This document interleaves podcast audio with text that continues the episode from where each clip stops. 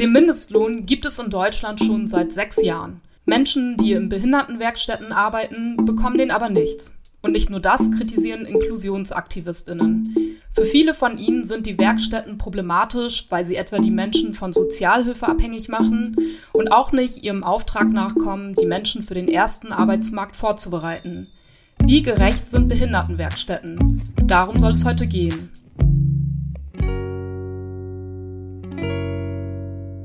Hallo und herzlich willkommen zu einer neuen Folge Solidarität, was können wir tun? Mein Name ist Nil Idil Chakmak. Und ich bin Helena Schmidt. Hi. Unsere heutigen Gästinnen, die setzen sich für bessere Arbeitsbedingungen für Menschen mit Behinderungen ein. Sechs Jahre lang hat Lukas Krämer in einer Behindertenwerkstatt gearbeitet und dort 1,35 Euro die Stunde verdient. Weil das viel zu wenig ist, hat er eine Petition gestartet und fordert den Mindestlohn für Menschen in Behindertenwerkstätten. Hallo Lukas, schön, dass du hier bist. Hallo, freut mich. Und auch dabei ist Anne Gersdorf. Sie engagiert sich für Inklusion in den Bereichen Bildung und Arbeit und ist unter anderem im Verein Sozialhelden. Als Referentin von Job Inklusive arbeitet sie außerdem in einem Projekt, das Menschen mit Behinderungen den Einstieg in den ersten, also den allgemeinen Arbeitsmarkt ermöglicht. Hi Anne, wir freuen uns sehr auf dich. Hallo, schön, dass ich hier sein darf. Es ist ja nicht nur so, dass das Gehalt ungerecht ist in Behindertenwerkstätten. Was sind da so eure Erfahrungen und auch in Bezug auf den ersten Arbeitsmarkt? Anne, magst du anfangen? Sehr gerne. Also meine Erfahrungen sind, dass Menschen mit Behinderungen das oft als einzige Option dargestellt wird. Dabei haben wir in Deutschland ganz, ganz viele andere Möglichkeiten wie Menschen mit Behinderungen in regulären Betrieben des allgemeinen Arbeitsmarkts arbeiten können. Und das ist auf jeden Fall ein Problem, dass wir das sozusagen nicht nutzen und da Potenziale einfach verschenken. Wir haben zum Beispiel das Budget für Arbeit, ähm, aber auch ein ganz großes Problem ist, dass die Menschen, die in sogenannten Behindertenwerkstätten arbeiten, dort einfach nur ein Taschengeld bekommen und ähm, eben ihr Leben lang im Prinzip auf Sozialhilfeleistungen angewiesen sind, aber gleichzeitig für große Wirtschaftsunternehmen Dinge produzieren, Dienstleistungen ausführen und dort nie wieder rauskommen. Das heißt nur unter ein Prozent der Menschen mit Behinderung, die dort arbeiten, kommen je wieder auf den allgemeinen Arbeitsmarkt, obwohl das der Auftrag der Werkstätten ist.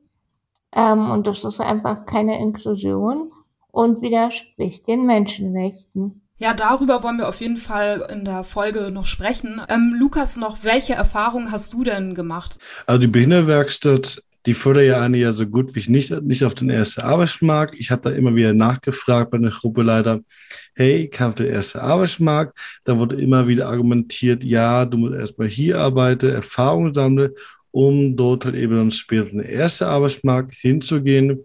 Ähm, das hat bisher nie geklappt, hatte mit denen sehr viele Gespräche darüber. Und ja, dann habe ich dann irgendwann angefangen, Blaus zu machen für sechs Wochen insgesamt. Und dann habe ich gekündigt und dann habe ich mich bei die Politiker mich beworben, Corinna Rüffer. Und was waren so deine Aufgaben in der Behindertenwerkstatt? Und dort habe ich hauptsächlich Wasserhähne montiert, Idealstandard, also viele Dinge für den Bad zusammengebaut, geprüft. Easybox haben wir dort gemacht, also die Bereiche, die im Bäder hauptsächlich benutzt werden. Anne, du hast es gerade schon gesagt, dass eben viele Menschen, die in diesen Werkstätten arbeiten, da eben nie wieder rauskommen. Also, dass es weniger als ein Prozent, die in diesen Behindertenwerkstätten arbeiten, es dann wirklich auch auf den allgemeinen Arbeitsmarkt schaffen.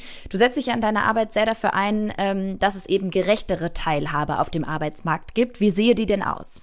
Also, ich glaube oder ich weiß, ich habe selbst mal als Begleiterin von Menschen mit Behinderungen gearbeitet dass es vor allem individuelle Lösungen braucht.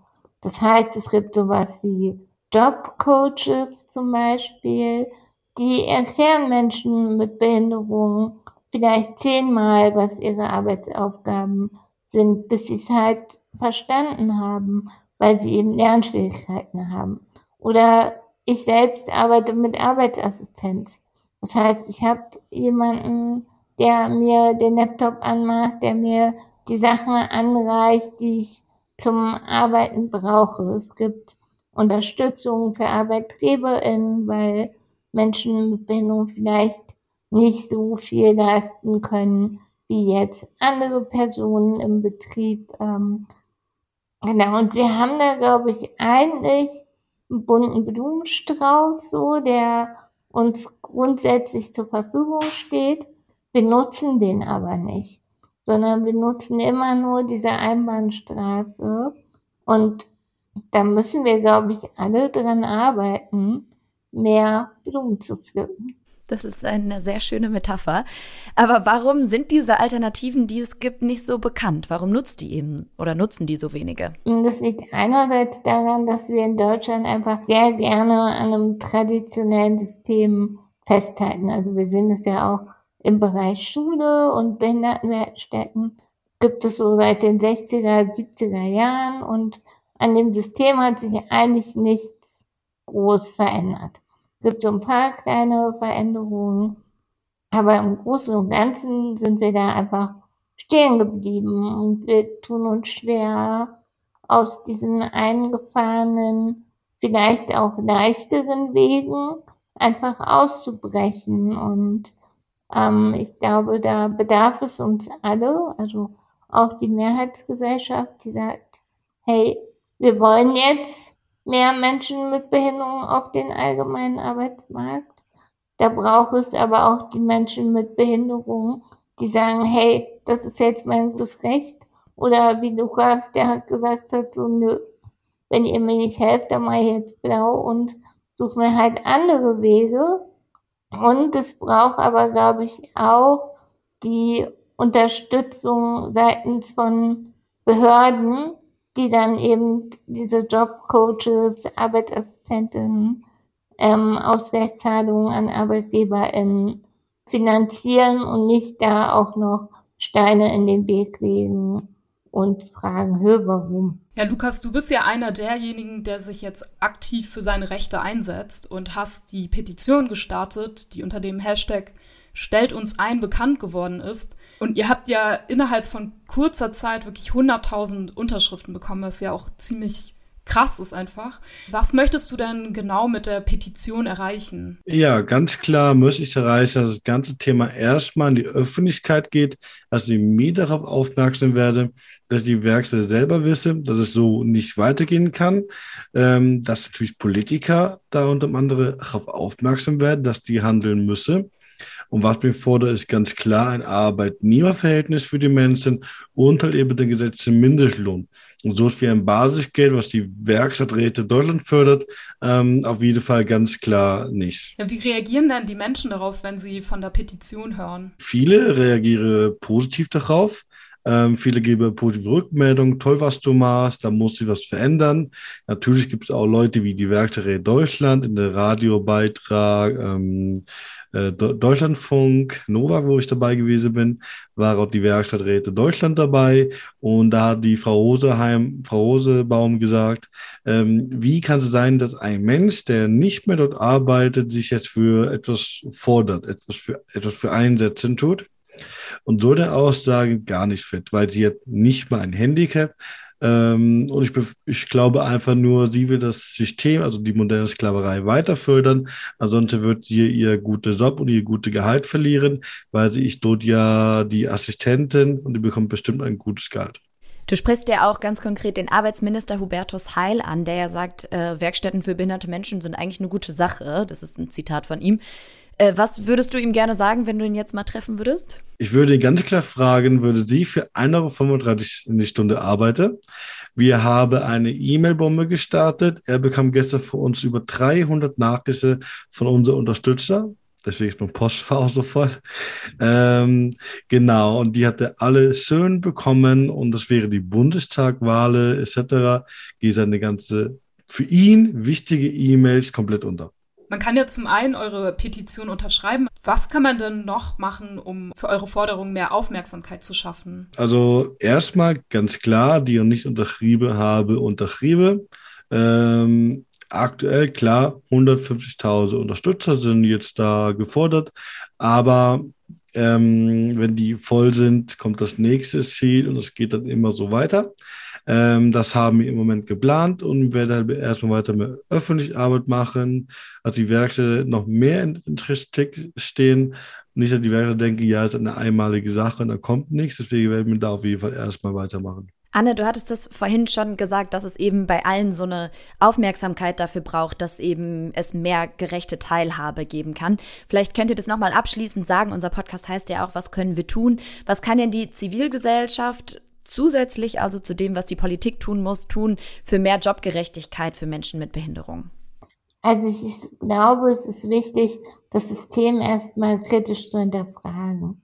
So, wir merken, dass, dass ganz viele Leute, die eh sozial und fair und so handeln wollen und arbeiten, gar nicht bewusst ist, dass Behindertenwerkstätten eigentlich das Gegenteil bedeuten. So, und wenn ihr das merkt, dann stellt Fragen. Fragt in den Werkstätten nach, wie sieht das denn aus? Wie werden die Menschen mit Behinderungen dort bezahlt? Welche Optionen gibt es, dass das besser wird? Was können wir sozusagen in der Kooperation tun? Gleichzeitig ähm, glaube ich, aber auch müssen wir alle anfangen, darüber nachzudenken in den Bereichen, wo wir arbeiten. Also wie können in meinem Unternehmen vielleicht auch Menschen mit Behinderungen beschäftigt werden? Was gibt es für Tätigkeiten, die vielleicht auch Menschen mit Lernschwierigkeiten übernehmen können, wenn es jetzt nicht unbedingt ein Unternehmen mit Rampe oder Aufzug ist. So, ähm, wie können wir schaffen, dass einfach wir da auch eine Kooperation hinbekommen, vielleicht mal ein Praktikum anzubieten, unterstützen bei einer Praktikumssuche zu sein. Ich glaube, das sind wichtige Schritte, um dann auch nochmal zu gucken, wo schließen wir eigentlich bei Bewerbungen zum Beispiel Menschen mit Behinderungen aus.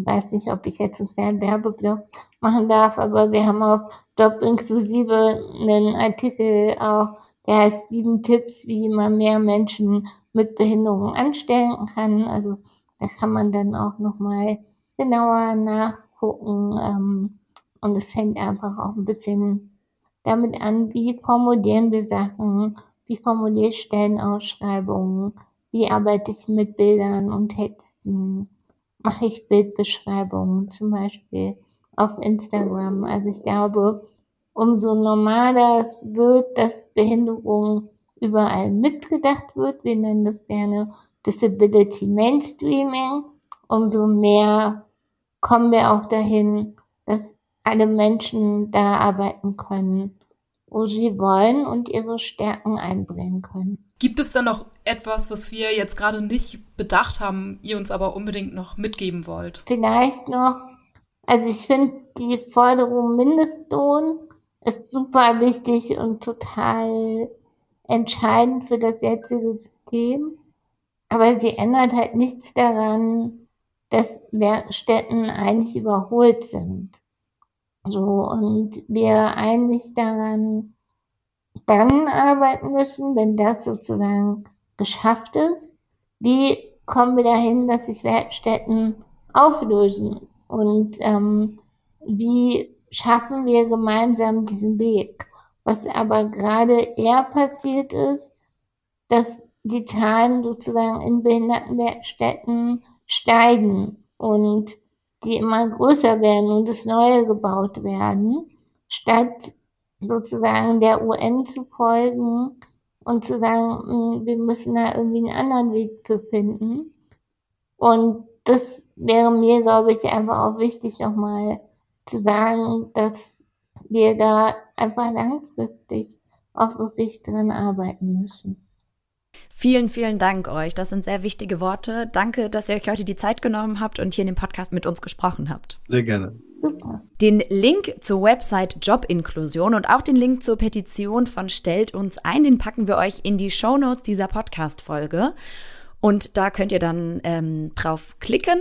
Und wenn ihr Anregungen für uns habt, interessante Projekte kennt, Menschen, mit denen wir hier mal reden sollten, dann schreibt uns doch gerne eine Mail an solidaripod.gmail.com oder einfach eine Nachricht auf Instagram. Und falls ihr uns unterstützen wollt und damit alle Menschen, alle Projekte, mit denen wir hier sprechen, könnt ihr natürlich auch unseren Podcast abonnieren, am besten auf Spotify, Deezer oder Apple Podcast. Und lasst uns auch gerne eine Bewertung da. Und wenn ihr es noch nicht tut, folgt uns unbedingt auf Instagram.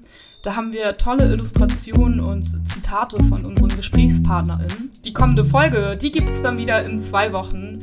Bis dahin, bleibt gesund Tschüss. Tschüss und tschüss Lukas und tschüss Anne. Tschüss. Ciao.